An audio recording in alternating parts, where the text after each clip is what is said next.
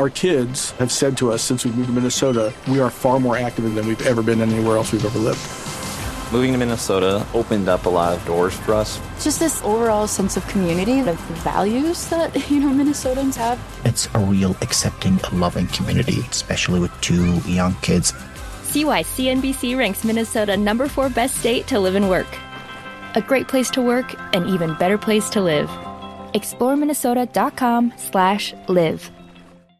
Our kids have said to us since we moved to Minnesota, we are far more active than we've ever been anywhere else we've ever lived.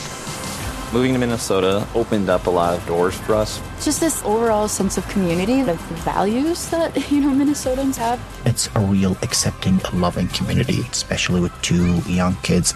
See why CNBC ranks Minnesota number four best state to live and work. A great place to work, an even better place to live. ExploreMinnesota.com slash live.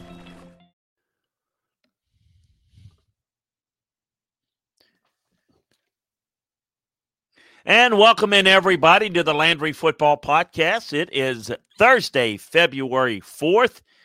We appreciate you joining us as uh, we kick this off every Thursday, the Landry Football Podcast. Um, part of the Radio Influence Group. Want to remind folks that you can catch this podcast live on Twitch TV. You can go to LandryFootball.com and you can get uh, the show right there. Um, click on it. it. says follow Chris on Twitch. Just click on it right there, and that'll take you right to it. Um, so you can watch the show live. You can watch it on YouTube, Facebook, and certainly uh, listen it to it. You can find it on LandryFootball.com.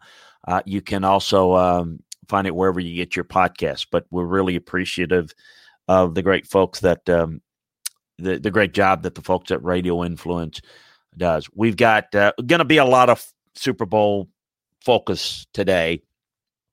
is the big game is in play, we're going to kind of tackle it from every aspect and kind of take a look at uh, the game. Um, I want to remind you that to get even more detail in the breakdown of the game, check out LandryFootball.com. I've got an X's and O viewpoint. I've got a pathway to victory for the Chiefs, the pathway to victory for the Bucs. What what needs to happen? What are the advantages that uh, each team may have in the process? Who maybe are some unsung heroes? And then uh, still working on the final finished product of the preview. Well, we'll give you a little bit of how we think the game will play out. I'll, t- I'll certainly talk a little bit about that today, but a little bit more depth and a little bit more uh, information is going to be there.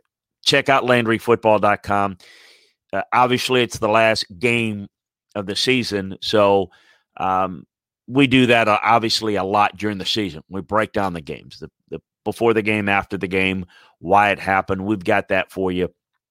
We also have all the latest information uh, with uh, the NFL draft, free agency. We've got you covered through this entire scouting season, business season of football.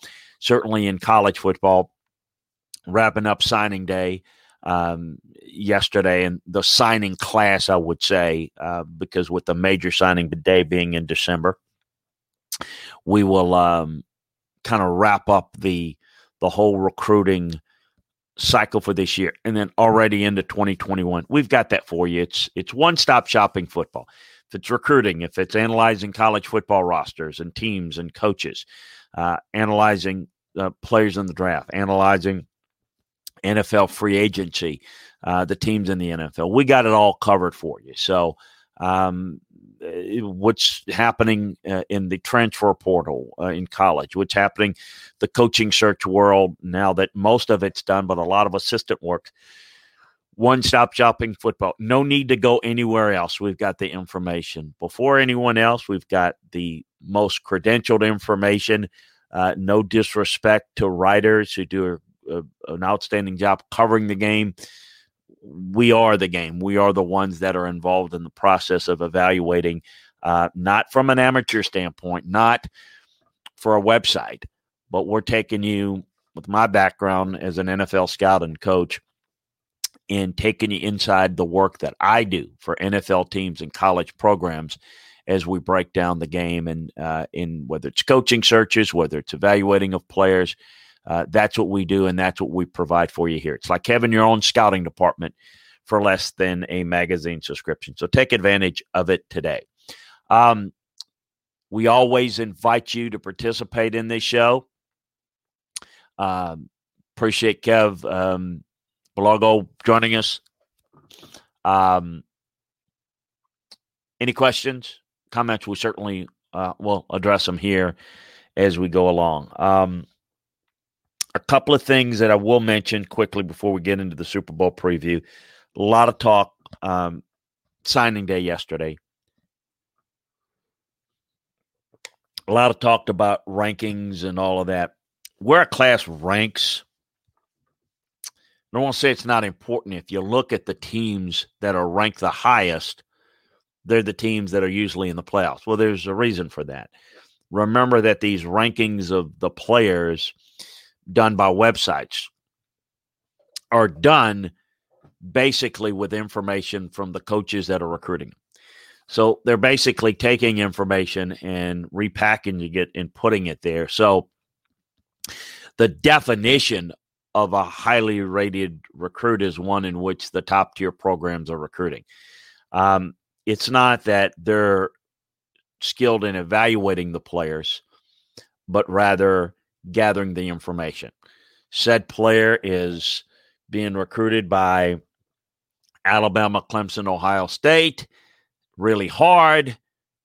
Georgia, you know, the usual suspects going to be graded higher than someone and and if he's not rated higher will be moved up based upon that fact somebody that's been recruited by mid-level G5 schools not going to be recruited as high well there's there's a chicken egg thing it's not so much that they're evaluating the players they're evaluating who's recruiting them and therefore assigning a grade the rankings of classes can be misleading in this regard how many players have you signed? How many scholarships do you have available?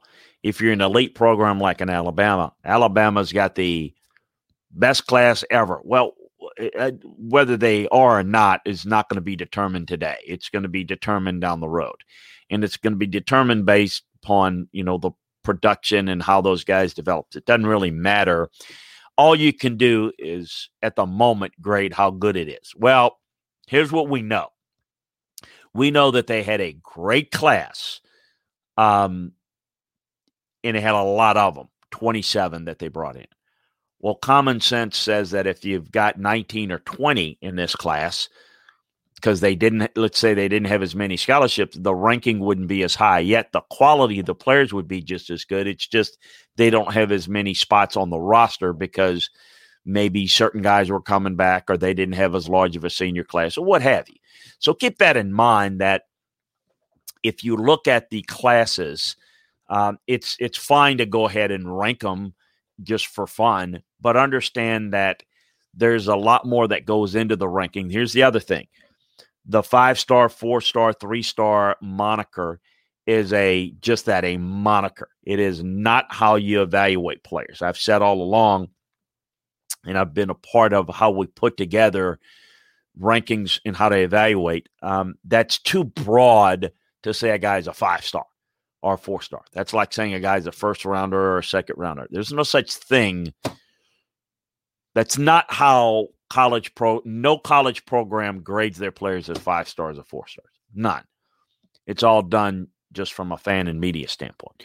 You grade a player on certain tiers. So you grade them from a standpoint um, into categories. So, like, and and look, I I put this up on Landry Football, and I encourage you to study it because this is what I have put together for college programs to help them in the ability to evaluate players better and separate. There's a lot more separation, and I guess what I'm saying is there's not a standard. These, if you got 25 players with five star grades on some list. That's not accurate because you're going to have varying differences of opinions as to whether all of those guys are five stars and maybe some of them will be graded as low as three stars. Some of them will be graded as four stars, and some will be graded four stars. The four star guys would grade it as five stars. So there's no such thing as, well, this guy's a five star and he's the best and he fits for everybody. That's not accurate. How a guy fits what you're looking for in a different skill set and critical factors is huge. So I give on LandryFootball.com a criteria of how you evaluate players in the critical factors at each position. But that's modified a little bit as it relates to what is the biggest priority in your system and your scheme, what you run. And those things are really, really important. Even at a place like Alabama, where how they evaluated, for example, safeties in the past when Nick Saban first got there at Alabama versus how they do it now, it's completely different. The critical factors have changed. Why? The game has changed. It's a passing game, it's less substitution. You require more of the safeties that are corner like in coverage as opposed to linebacker like against the run. And so being able to do those things are really important. So understanding that's key.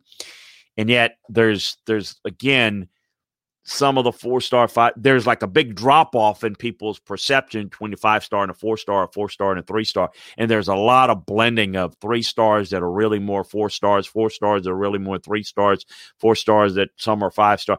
And and, and there's a very, very big misunderstanding. But it's very simple when you look at the gathering of information to to, to come up with an idea of who the players are. How I do it I don't have time to look at 5,000 guys. I'll look at 500 guys and I will see guys that are clearly better than they've been graded and some that are clearly not as good as they've been graded. It does not mean to diminish or to disrespect the player or anything, but understanding that you know certain players these guys these guys would be great fits in this system not as good in that system.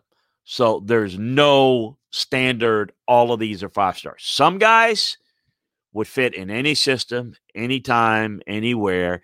And that's why the production level, once they get into college, is quite a bit different. It is no different than in the NFL, even though the process is different.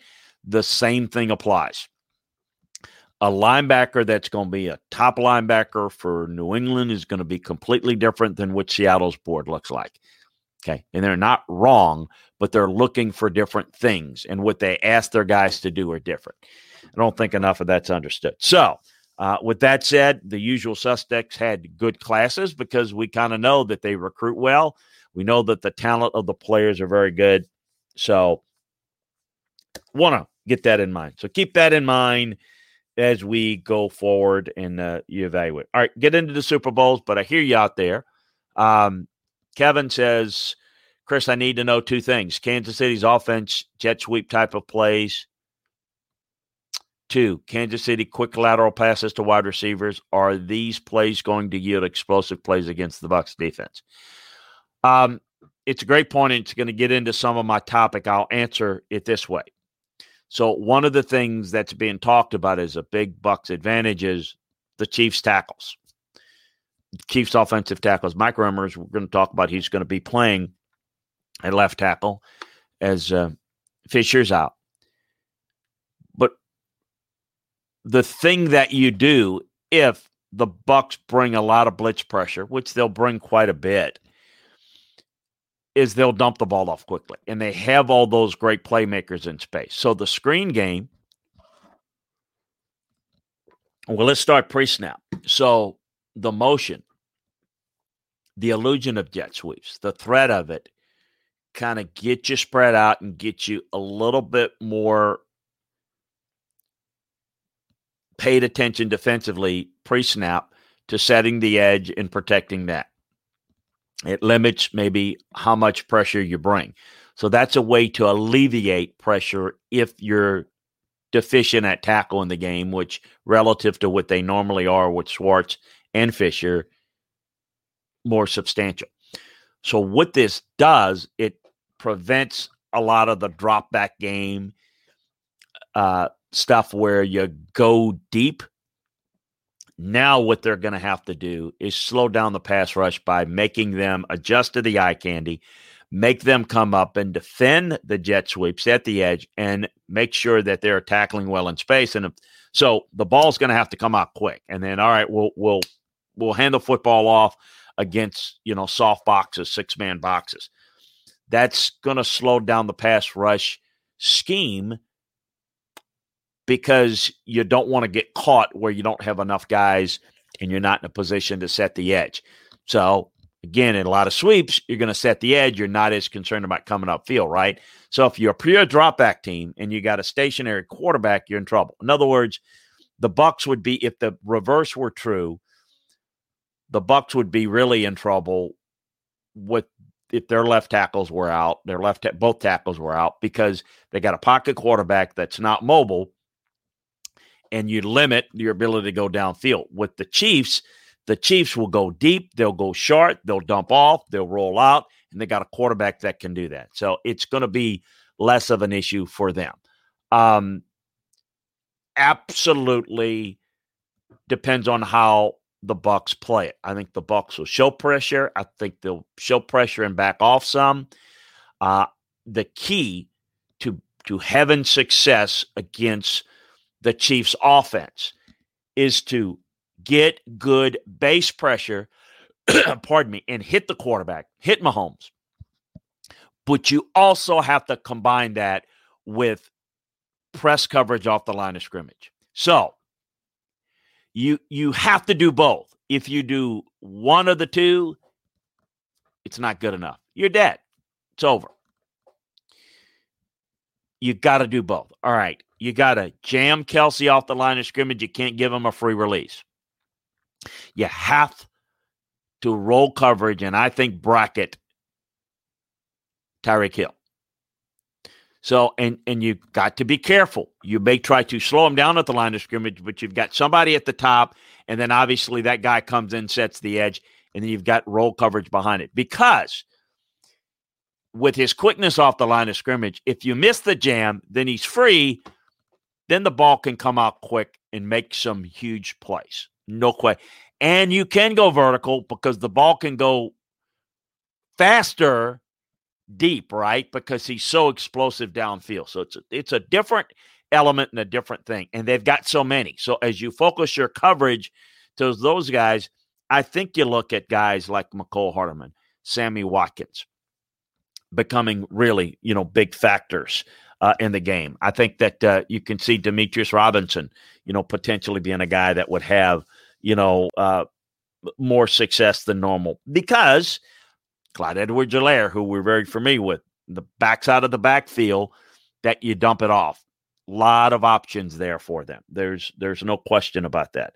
Um, a lot of weapons. So those are absolutely things to keep uh, to keep in. What are your general thoughts on when, if ever, using blue shirts and gray shirts to push scholarships forward in recruiting? Seems like uh, seems new coaches take over and often have low numbers issue scholarships. Here's the thing to keep in mind: pushing guys back into the next semester class is something you do based upon a two year cycle of recruiting and how you see certain positional needs match up with the quality of players that are available to you currently versus down the road. And so you tend to try to mitigate where some of the the the pockets of weakness, let's call it, on your roster could be. The other thing is the transfer portal. So people are leaving a lot of scholarships. It has a lot to do with roster management. All recruiting is is a way to build your roster just like the draft is. Uh, it's not the only way, but it's the most important way. But bringing in free agents in college that have experience to fill gaps, early experience, it's it's probably affected junior college recruiting more than any because junior college recruiting, while still valuable, I you know most guys would rather go and get someone who is a proven, experienced college guy that maybe has two years left that can come in and help you. Maybe even somebody you have a relationship with due to the high school recruiting process. So all of that's factored in. Which team this year were the the um, the closest of almost holding off the Chiefs? Um, Well, the the Raiders did a nice job, but really it was more about the Chiefs. Um, I mean, you saw the Saints have a little bit of success defensively. The bottom line is no one has really come close to stopping him when they're playing with all their weapons, when they are playing well. Um, we'll get to it, but the Bucs didn't play pretty well. Also, which defensive backs have you seen go um, step for step with Tyreek Hill? Because I think of Jonathan Jones from the Patriots who can keep up with Hill. Uh, no one can keep up with Tyreek one on one. No one. No one has. No one's really come close. Others maybe are worse than others. No one can do it one on one. The only way you do it is if, again, you force the ball out quickly by getting good base pressure and you do a good job of jamming guys off the line of scrimmage. So it never, it's not that he can't get open, but the timing of when the ball has to come out doesn't mesh with him getting open. Uh, but no one, if you can't get pressure and you give time, this this guy's one on one is not guardable um, for very long. Just put it that way. Um, do you think because of the pressure, Mahomes' legs and rushing yards may be a big factor? Absolutely, always a big factor. Um, you you've got the ability to run, you've got the ability to extend, you've got the ability to run to run, run to run, run for yardage, pick up first down, you know, keep a drive alive, keep a play alive. He can do all those things very well. Aaron Shank, we appreciate Aaron joining us. Hi, Chris. What are your thoughts on the base Seattle cover three defense? Do you see it spreading more throughout the league and come here? It, cover threes, Aaron's been around a while. Uh, this team, the Bucs play it a lot. Um, you know, a lot of people play it. It's it's it, you know it. The philosophy's been there, and it um, I, you know growing. I mean, it's it's already grown. It's just a matter of how you play it, being able to pattern match underneath, and having the personnel to run it. Schemes are great. Schemes are like uh, seasoning to a meal. It, it, it makes the meal better. Um, but it's the ingredient that that you got to start with. You got to have the talent to run it. So, I mean, ingredients, the salt and pepper and the seasoning on nothing doesn't taste very well, but you can make that thing, you can flavor it up quite a bit. So, I think it's really good. What it allows you some ability to do, if you can pattern match very well and have guys that can cover and come up and be physical, it allows you to keep a lot of plays in front of you if you do it effectively. Uh, thoughts and prayers for Marty Schottenheimer. Yeah, uh, known Marty. Uh, Marty has been battling Alzheimer's for some time, and Marty is uh, in hospice care right now. So, to Brian, um, and I, gosh, I forget the daughter's name. I apologize, but to Pat, um, thinking about Marty and all of you right now. Do you think Tony Finn, appreciate you, Tony, joining us. Uh, do you think the Browns will give Baker a long term contract, and do you think they should? Also, what was your evaluation? Tommy Vardell coming out of college. Thanks, love the show. Appreciate it. Uh, well, I was there when we drafted Tommy Vardell. I wasn't thrilled with it. It tells you, though, Tony, how much the game has changed. A running fullback is what he was. Um, look, that was um, my first year with Bill and the two guys Bill loved a lot that year was Vardell and Derek Brown. I don't know if you remember Derek Brown, played tight end at Notre Dame. I wasn't thrilled with either one. Um, you know, I like Coryatt. Um, I like Dale Carter. Those guys went before him. I like Steve Emtman. Steve Emtman didn't play as well as I thought. Steve Emtman was the big defensive tackle from Washington. Um, but I wasn't really thrilled with Tommy Vardell um, with the pick, but kind of young, and my voice wasn't as strong as it came to be later in that. Um, Baker, um, I like a lot of things that Baker Mayfield does. I think the key with him is not the plays that he makes, but the plays that he doesn't make. If he can continue to me be more proficient with decision making, I think he's worthy of keeping around. You've got to know a little bit more. What's the best scheme to defend this RPO heavy offensive today? Um, not scheme as much as the personnel. Um, so when you're defending RPOs in the NFL, the RPO game has become successful. They call it a little tighter in the NFL in terms of they'll call downfield blocking more than in college. They don't do it hardly at all.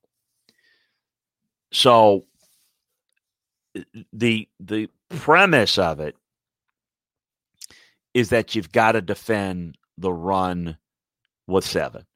You've got to keep maximum guys in coverage if they throw it.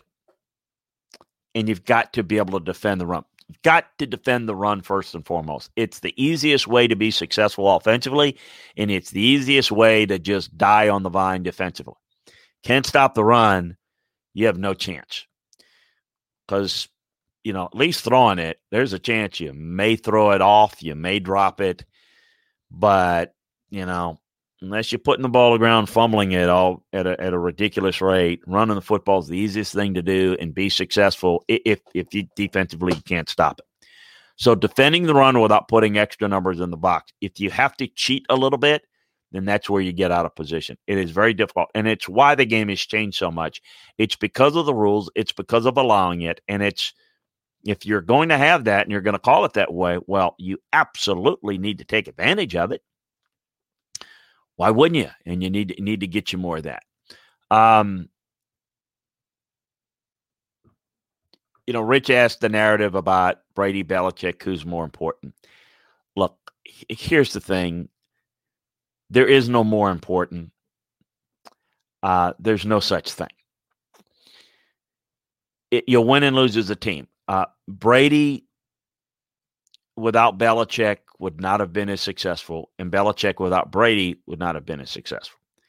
The narrative this year is that, well, Brady's clearly more important. Well, players, I, I would put players a little bit of notch above, you know, because I'm going to tell you this: I'm a much better was a much better coach when I had better players.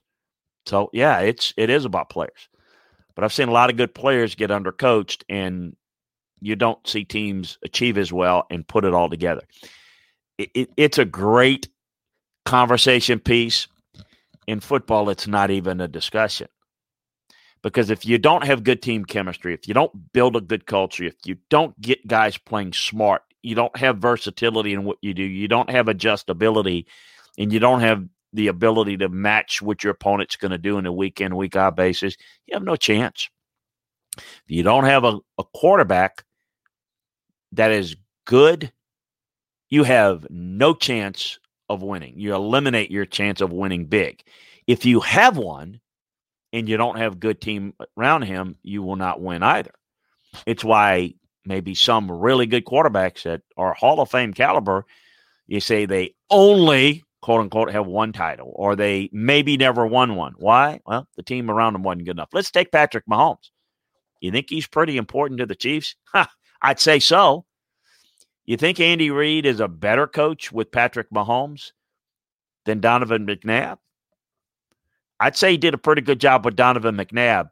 But you know what's better at Kansas City? I mean, Andy certainly has grown as a coach, but you know what? He, a lot of the things that he likes to draw into and a lot of things that he's capable of doing that creatively was he was able to do can do it a lot better when you got Patrick Mahomes and you got Tyreek Hill, and you got Travis Kelce, and you got Sammy Watkins, you got Mecole Hardman, you got Clyde Edwards Helaire. You get me? Can do a lot more things. Things in the film room and things on the grease board work better when you have players that can absolutely get it done. Um, McNabb was a really good quarterback. They got to Super Bowl with him. But they certainly didn't have the talent around him. Now, is McNabb Patrick Mahomes? No. But you know, look at what he got out of him. So I think we saw in some cases him do some things in Philadelphia that were really, really good, but are now next level with Kansas City. So, you know, with Brady, he had, for the most part, good defenses. And then Belichick opened up the offense. He said, defensive coach, not going to do this. He opened up the offense and let Brady kind of take it and run with it. He always that offensive line was always well coached. Great for Brady. Brady's gone into a team with a lot of talent, a lot of weapons, good young offensive line, and a defense that's pretty good. You take Tom Brady and you put him on the Detroit Lions with Matt Patricia this past year. There, maybe it's good enough to save Matt's job, but they still don't make the playoffs. Without Brady, and you bring in Cam Newton, Cam Newton had some success early, had COVID, not been healthy. It was awful quarterback play. Well, all the surrounding parts of Cam Newton didn't work. So I, I let people go into that. I, would say that um, that that you would always give a little bit of a nod. It's it's um, I think you've got more coaches that can be successful than elite players. So I think that's where the most important part of it. But I don't think it is. If Jameis Winston turned out to be the Saint starter, can he be significantly better than he was in Tampa? Significantly better, I'm not sure. Maybe a little bit. How does Belichick bring the Patriots back to the playoffs in the 2021 season with the increase of competition? Uh, fix the quarterback. Let's start there because I think they're a team that could would have contend for the playoffs with adequate quarterback play. All right, let's get into some some discussions. I've got a piece on Landry football that will take you a little bit more into the X's and O's of the game. But I want to get into it. Uh, the Chiefs, the run game with the Chiefs, they um, throw it over 60% of the time, actually 63% of the time on early downs in what we call score neutral situations, one possession games, what have you.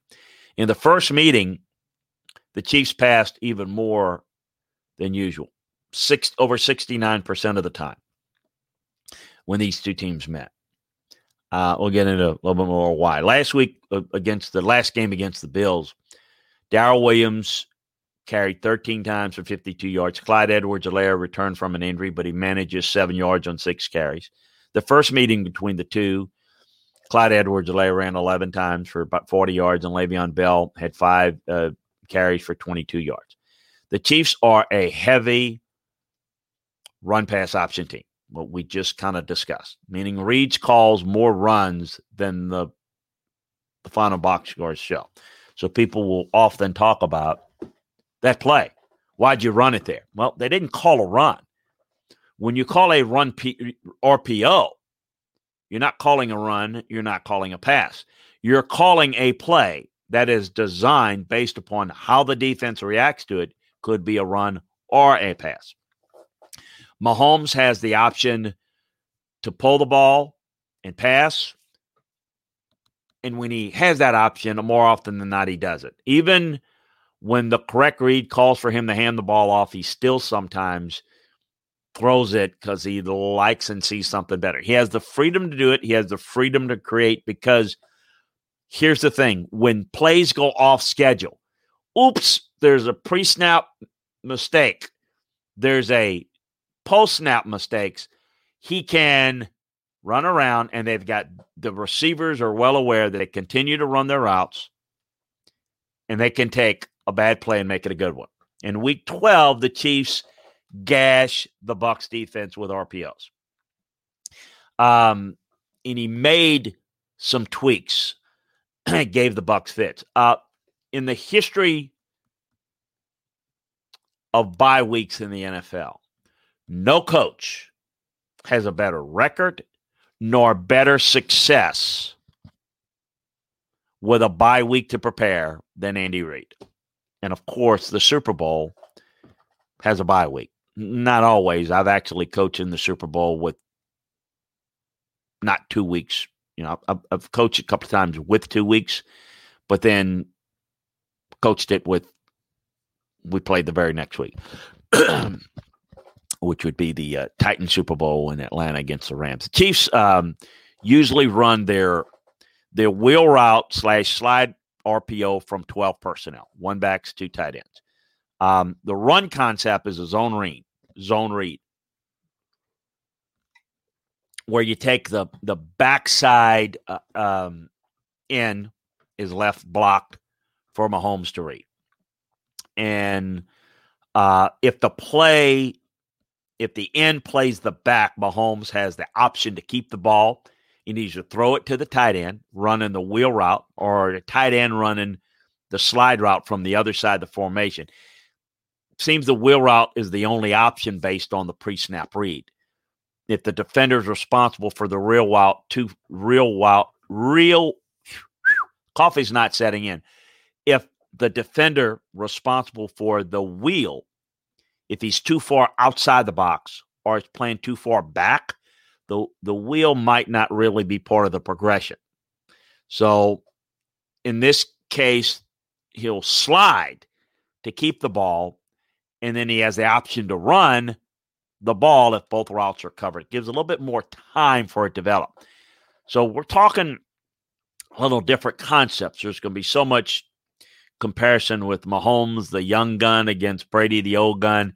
They're two different types and styles of quarterbacks that uh, I think need to be appreciated and understood. Um, and, the Chiefs ran the concept with 11 personnel. Um, with Tyreek motioning from the other side, the motion allows Hill to get, you know, full speed and as the ball's being snapped. And Mahomes could see that the Bucs were in press coverage, and then no one reacted to the motion before the snap. Then he'd pull the ball back from the running back's belly, and he quickly made the throw to Hill without resetting his feet. Not many can do that. He can do it accurately. Again, part of the you know things that you can do with Mahomes that you can call that because you can create that extra option on which in other personnel situations well you would not do it because the the purpose of resetting the feet is going to allow you to get the ball there accurately but it requires a little bit more time and we're talking split seconds here and those are split seconds between being able a guy getting being open versus it closing down. So the Bucs are going to need to be better prepared for the Chiefs RPO. So that's going to be on Todd Bowles to have a better game plan. But here's the thing. Kansas City not going to be running. They're going to be running a lot of stuff with similar looks, but doing a lot of different things with it. So when it comes to the Chiefs' traditional run game, um, they're not going to pound the ball. They don't pound the ball. The running game is an option that they have, particularly with all the soft boxes they see. With the people focusing on coverage, it creates a lot of space, which is why they're not looking for power backs. They're not looking for guys that are going to power through the line. They're looking for guys that are going to make people miss and run by them and explode by them. You don't run a lot of power. You don't need a lot of power. You don't have that. I mean, you know, a lot of what they do is is is again the backs are a running threat out of the backfield, running threat after the catch, running threat in space. Chiefs ranked 13th in, in rushing, while the, the Bucs defense first against the run. But they're not facing a traditional run team. So when you look at those numbers, don't get intoxicated by that. two non traditional runs that the Bucs need to be ready for are the Mahomes scrambles and I think the toes healing better. So the run threat in, in this game, and, and, you know, throw it out the door. You're doing it, and then the jet sweeps. Which, Kev, did you ask about that? You did. You did, and we talked about. We respond to your question. So you are clairvoyant in that, my friend. Um, that's what I think we're going to see a little bit more, at least to jerk with the Bucs a little bit. Um, Mahomes is really good on scrambles during the regular season. He had 28 rushing yards in that first meeting. I think it was 28 30 in that area. So they're always a threat to hand the ball off on jet sweeps. You know, if you remember, it was Mecole Hardman had that 50 ish yard run in the FC Championship game. The Bucs have really speedy linebackers, and they defend the wide receiver runs very well. They allowed just 64, 65 yards on 21 carries on those plays this year. But I think they're going to show a lot of it. Not to try to test them, to get them spread out and then attack them as they try to get spread out. They'll attack them in the middle. So I think it'll be by design that they'll show it. How much they run it, don't know. The passing game of the Chiefs. Um, I thought breaking down the tape that Mahomes was outstanding with his ball placement against the Bills. I thought he did a good job with making what I call second reaction plays, you know, keeping his eyes and feeling the pressure. I thought he did a good job of diagnosing different pressure pre snap to know when the ball needs to come out. He won with his arms, he won with his legs, and I thought he did a really good job. I thought it was the most proficient offensive performance of the year. Um, their top three offensive performances this year with the Chiefs, playoffs. I mean, uh, the, uh, two of them. I mean, you know, the, the, the playoff games.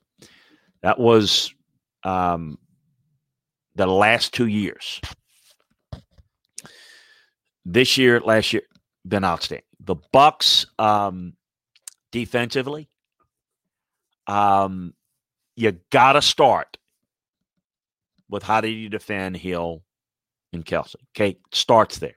Okay, so when they get down in their meeting, well, they've had they've got into when they've started their meetings. That's the, the main focus. You start from there and then you figure out the rest. When Mahomes targeted Hill or, or Kelce in the first two meetings, he was 21 to 23, 350 yards. Todd Bowles had Tampa in man coverage on just nine of the 53 plays. Okay, roughly 17% of the time. Uh, it wasn't that the Bucs played a lot of man coverage. It was just that Mahomes burned them because he was like six for nine, seven for nine for 115 yards when they were in man. When Tampa lines up in press coverage in the Super Bowl, the chances they'll mix in a heavy dose of what we call cover seven, which is too deep man match coverage that can allow the bracket Hill and Kelce. So if I were to guess, if I were to guess, when I break down the Super Bowl tape on film, I would guess that the Bucs will probably line up in more cover seven than any other coverage. Now, again, it, it, depends on certain things and how the Chiefs go ahead and, and play it. But too deep, man match with brackets on Hill and Kelce. Sean Murphy Bunting bracketed Davante Adams with a lot of outside leverage in there. Um, much of the first meeting with the Packers, and then with Jordan Whitehead was over the top with inside leverage. Uh, they bracket average uh, Adams consistently throughout the game and limited him to nine catches, which is not bad for the production that that guy had all year. Now the Bucs played press coverage without any help on the Packers' other receivers. Marquez Valdes-Scantling beat Carlton, Carlton Davis over the top uh, a little bit. Valdes-Scantling could could uh, could not beat the physical coverage, the press coverage different set of circumstances, a different skill set for these Chiefs receivers. How well will the Bucs be able to do that? Again, how much pressure can you put on the quarterback while physically challenging them off the line of scrimmage? You got to do both because if you put pressure on them, the ball can come out quick, right? Well, if you don't have tight coverage, you don't jam them, you don't reroute them, they will beat you with the run after catch, or that's going to be their plan. They're going to get it out quickly. If the ball's got to come out quickly and there's nowhere to go with it, that's when the pressure works. Uh, I know, like, for example, last week, you had Hill in the slot with a corner outside and a safety over the top. And on Kelce's side, uh, we saw the Bills press with the corner and had safety help playing a deep zone over the top. So the first read was Kelce. But I think it was Siran Neal was able to squat and be physical because he knew he had deep help. So Mahomes quickly peaked at Hill before moving to Brian Pringle, Byron Pringle, who had one on one. That's a guy that himself can beat you one on one. Mahomes quickly got into his final read on the play, and he threw a strike to Pringle, which created a little separation on a curl route on the backside. If the Bucs focus on taking away Hill and Kelce, it's easier said than done, but that's you got to do it. How do we slow them down? That's the quickest death. Okay, the Chiefs are going to need their other pass catchers to step up. Watkins had a quiet year, calf injury, sideline him. How much of a factor is he going to be? I will see a lot of two deep. We talk about cover seven, a lot of two deep looks. Tampa played some form of two deep on 31 of Mahomes' 53 pass plays in the first matchup. The numbers suggest that that's the right strategy against Kansas City. Folks, we can talk about strategy. It's how you execute that strategy against all this talent. On the season, Mahomes crushed single high coverage. So we talked about cover three example. Somebody else, but single high, cover three, not real good. He crushes that more than any. So, um, two deep coverages are effective again if you can combine it with good pressure and jam off the line of scrimmage. Uh, there, everyone's saying, "Well, what's the kryptonite for Mahomes?" There's really not a whole lot other than what I just said. You've got to hit him, and you got to take away his outlets. Uh, against two deep coverage last week, he was 11 for 13, 104 yards against two deep looks. In the first game against the Bucs, against two deep, he was 23 for 28 for 216 yards. Uh, if Mahomes is on, he's going to destroy any coverage. So you can't play anything consistent. You've got to mix it up and you got to be really good with it. The pass rush better be on. It better be on. It better get pressure. And you better get them off the line of scrimmage before they get open in the outlet. So um, I thought the Chiefs had some protection issues, even with Fisher in the game but Mahomes can make a lot of mistakes. The four man pass rush by comparison of the Bucs is better than the Bills. But your key is to be disciplined in your rush lanes. Don't go after him and chase him. What you want to do is get good pressure and you've got to stay in your lanes and hit him so that you prevent any escape routes. Because if you've got escape routes, you may win on the pass rush, but you lose on the play. Uh, I know, like for example, uh, there was some times in the Bills game where Mahomes will fake a toss in hopes of pulling the underneath defender, and it open up space. Well, when you fake a toss and you can get outside, now you get Hill on a crossing route. Well, you you've now beaten zone coverage. You don't want to play a lot of man here because you can't defend these guys man to man and you certainly can't defend the crossing route. So you play zone, but when you have a little bit of a delay and you get a little bit of a um, false pursuit, where you get out of position very easily. And you know there were there were times. I mean, there were plays where the protection was beaten, but with a little play extension by a fake toss and design, they buy time. And then you've got if you don't stay disciplined in your rush lanes, Mahomes can buy time athletically. So you're going to have some of that. The the the so um you know that's that's going to be a big key. Um Mahomes makes a lot of plays routine that are that are not real difficult. All of five Tampa sacks last week came on a four man rush. So I really would not advise a lot of extra pressure, maybe some sim pressure, but not. I wouldn't send more that. That's just you're you're asking for a big play. Um, you know, Aaron Rodgers was not sacked. In fact, in within four seconds of the snap, Aaron Rodgers was just sacked six times this season in 17 games.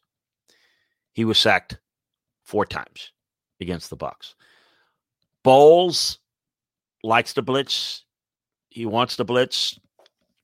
He's going to blitz. Blitz at your own risk. It'll get home at times. It may work. May get some hits. But boy, you better get there. You better get there quickly, and you better be prepared behind it. Shaq Barrett, Jason Pierre-Paul. Then you got Suh and Vea uh, against a banged up offensive line. That's going to be the plan. We're we're not we may not be able to play coverage well enough. We're going to get home with pressure. Mahomes, how does he do against the blitz? The best in the league at it. So I think you're going to see pressure, but I think it's about when you pressure, how you pressure. Um, on the other side, some things I want to look for. Um, the Bucs run game they're not the Chiefs, but they like to throw it. And if you think they're just going to run the football, run the football, Bruce will use the run to set up the big play. He wants to go deep. Um, the Bucs run game is very simplistic in design. They mix in some counters against the Packers, but they've got two base runs or the inside zone and the duo. That's that's what they run and they've run it pretty effectively down the stretch. On the duo, the receiver is usually responsible for blocking the extra defender in the box. So the box, the Bucs will typically line up a slot receiver like Chris Godwin next to the line of scrimmage or motion him inside to do his job. So he gets a better angle. Jones reads the Mike linebacker, which happens to be in most cases this week's going to be Daniel Sorensen. The safety, he lines up as the Mike a lot. Sorensen is really good at covering underneath, but he is one of the best at fitting the run in the A gap. And Chris Jones, um, you know, is is really talented. Ali Marpet had some real good success against him in the first meeting. So, um, the biggest impact for the Bucs running game will have could be high leverage, short yardage situation the Bucs have been pretty good in converted short yardage runs. So you want to really help your defense out, Tampa. You know, you, you get yourself in third and shorts, you convert, you limit possessions, which is what you like to do against Kansas City if you can. I mean, anytime the Chiefs have the ball on offense, if you're playing them, it's like you're holding your breath. So, yeah, ball control is something that people like. However, the Chiefs can score quick. They can go on long drives. The Chiefs can erase a huge deficit, 17 points in a hurry, and they can take a 17 point lead and give it up. I mean, they do it all. So, but the formula is best um, is that the passing game. Steve Spagnuolo has had a really good job against Tom Brady in his Super Bowl backgrounds. Um, I know that this Bucs team has gotten better and better as years going along, and it's a lot better than it was when they played the Chiefs the first time. Brady's going to have to be so on point here. I don't think the Bucs have a chance to win this unless Brady's great, and he I think is going to have to be the best quarterback on the field Sunday. I, and we're not talking about who's the best of all time, who's accomplished more. That's Brady. That doesn't matter in this game. What matters is that he plays the best in this game. Um, Spagnuolo likes to bring pressure. Um, against pressure, against the blitz, Brady struggled this year more than most years. Um, and I think you're going to see some of that mixed in. So Jones and Fournette are going to have to be really on point with their blitz pickup. Fournette whiffed a couple of times against the Packers. that led to that fourth quarter interception. Okay, uh, that happens. You know, it's curtains. It's going to have to be a really clean game for the Bucs on both sides. Um, Bucs had play action called.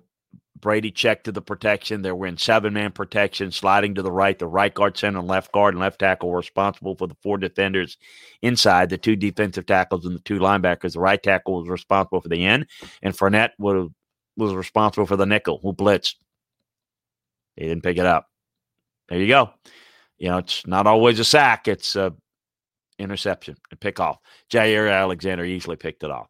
So they're going to bring a lot of pressure to try to create that confusion, to create that, you know, all right, look, let's let's try to challenge Jones and Fournette, see if they pick it up. And yeah, they want to go deep and they want to well, we're going we're going to limit that. Um, Gronk was a big factor in the first game, caught six balls, you know, on seven targets.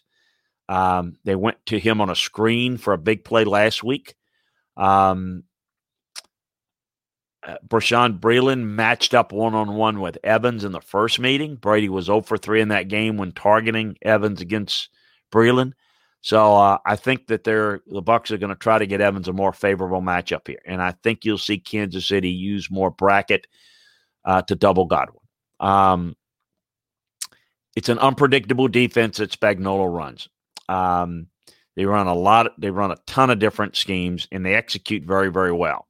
They flustered Josh Allen, uh, especially in the red zone. Different, more difficult to f- fluster Tom Brady. He'll recognize it, but recognize it, calling it, as I said, the backs, the receivers have to side adjust. The backs have to pick up. You can call it if they don't pick it up. You know, it's a weakest link situation. Um, yeah, no problem with blaming Brady for the picks and what have you. The mistakes doesn't matter. You know, if you throw three picks, not all of them on the quarterback. It's not that, well, Brady didn't play well. Well, the bottom line is there were picks. And why were they picks? Again, you break it down, it was things around him, and some of it was Brady communicated it. It wasn't executed well, and some of it may not have been a good throw. There, there are reasons why you have mistakes. They're mistakes. And you can determine that when you break down the tape to see why those mistakes were made. And you're going to try to bring some of that too. Um, so I think it's going to be a real interesting matchup here. Um, it's going to be a challenge to see, uh, to try to figure out how to create problems. It's, again, not about outsmarting Brady as much as it's about um, seeing how you can outsmart the rest of what they're doing to create opportunities. Um,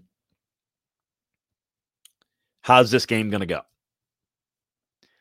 Look, I think if if Kansas City plays their best game, uh, it has a chance to get out of hand. I mean, I think Kansas City's decidedly better. In studying Kansas City on tape, they just they look like at a different level. The tackle issue, the offensive tackle issues are an issue. It kind of maybe mitigates some of the advantages. In my opinion, probably not enough to affect the outcome of the game, but maybe make it a little bit more interesting, closer, longer, and a way for the Bucs to maybe take advantage. And we'll see with extra time how much Andy and Eric Bieniemy can overcome that. The other issue I would say is Brady has to be the best quarterback in the game Sunday. They're going to have to be super proficient in the red zone. They're going to have to win the turnover margin. They can't turn it over, and they're probably going to need to force a couple of turnovers. Um, if both teams play their best, it's a decided Kansas City win. If Kansas City's off their game, and the Bucs play great, it's it's more interesting. Um, but I think in in look, the Bucs can win it, but it's going to require the Chiefs to contribute greatly into losing it. I don't think the Bucs can go. So here's how it's going to have to play out. Uh, it's going to play out in a situation where you are having to um, match points with Kansas City, which is tough, but you've got going to have to probably do that. You have to come up just dynamite in the red zone. You're going to have to get seven, not settle for threes. And then you're going to have to get the Chiefs and lulls, which you can do. The Chiefs kind of go for stretches in which they're lulls. Just, you know, like I said, they're up 17 and they turn around, they're up three. They're down 17, boom, now they're down three. So, you know, they can score quick, they can take a long time to score. They've got a lot of weapons. And defensively, they're they're underrated. They play good situational defense. They mix things up. They bring good pressure. You're going to have to score points. Um, but I think it certainly helps you if you can be really proficient scoring points, take big play opportunities when you can, but be able to convert, stay on the field, and maybe have sustained drives. Because any way that you can limit the offensive possession of the Chiefs, the better you are. You force a turnover, you get them, your offense off the field, uh, get their offense off the field. You convert third downs, long drives, finish with touchdowns, create an opportunity. Um, just I don't I don't really see a scenario where the Bucs will win the game. I think the scenario would be the Chiefs would struggle in certain areas and the Bucs would take advantage. Um, so we'll see. I hope it's a good game. I hope it's really close. Should be a lot of fun. Before we get out here, some quick questions here. Um, uh, let's see here. Uh, do you think the Chiefs will hold up with the tackles being out? We went over that, Jeffrey. Hope you got that. Uh, who do you think wins? I got the Chiefs. Yeah, I got the Chiefs potentially. Couldn't Matt, Matt LaFleur over overrule Pettine on the end of the first half touchdown? To, yes, he certainly could have. What was your scouting evaluation? DeSean Jackson out of Cal uh, was an elite corner and return guy, and Jimmy Hitchcock out of North Carolina. Jimmy was very, very good, little sticky defender, very physical. Um, so enjoy the big game. Uh, know it's a lot of fun. I hope it's a good fourth quarter game with a lot of a lot of intriguing things. A couple of things I'll leave you with. If the Bucs play some man coverage, look for a lot of the rub routes and the motion creates the separation. Um, but check out the breakdown more detail at Landry Football. We'll have all the the X's and O aspect to this game in a little bit more detail that gives you more what to look for and what um, I think makes the game a little bit more fun to understand and watch as we go. So we appreciate Aaron and Rich and and uh, Zach. I love I love all the my, the loyalty of the guys that are with us every day. I love you. I I really do love you, and I love getting more people involved. I see. Um, I, I, I apologize. I I get these names wrong. Zach IV Bing. I don't know. Jeff uh, Parrott. Well, thank you for joining. Hey, good friend Brett St. Germain. Uh, appreciate him. Woodshed King, Spartan Barton, Jigs Dad, uh, Tony Finn, uh, a new name. Uh, so Aaron and Tony Finn. And you, hey, join us again. Don't be a stranger. Bring your thoughts and questions. And I know the other guys will love having you. It's where we're growing it. We we are trying to grow the channel as well. More shows. In fact, we've got the ACC show coming up right now, and then Chuck Oliver right after that. So we're growing. We appreciate you joining. Um, uh, you know, enjoy the game. We'll be back to break it down next week and check out everything over at LandryFootball.com for all the latest. Take care, everybody. Talk soon. Our kids have said to us since we moved to Minnesota, we are far more active than we've ever been anywhere else we've ever lived. Moving to Minnesota opened up a lot of doors for us. Just this overall sense of community, the values that, you know, Minnesotans have. It's a real accepting, loving community, especially with two young kids. See why CNBC ranks Minnesota number four best state to live and work. A great place to work, an even better place to live. ExploreMinnesota.com slash live. Our kids have said to us since we moved to Minnesota, we are far more active than we've ever been anywhere else we've ever lived. Moving to Minnesota opened up a lot of doors for us. Just this overall sense of community, the values that, you know, Minnesotans have. It's a real accepting, loving community, especially with two young kids. See why CNBC ranks Minnesota number four best state to live and work. a great place to work, an even better place to live. ExploreMinnesota.com slash live.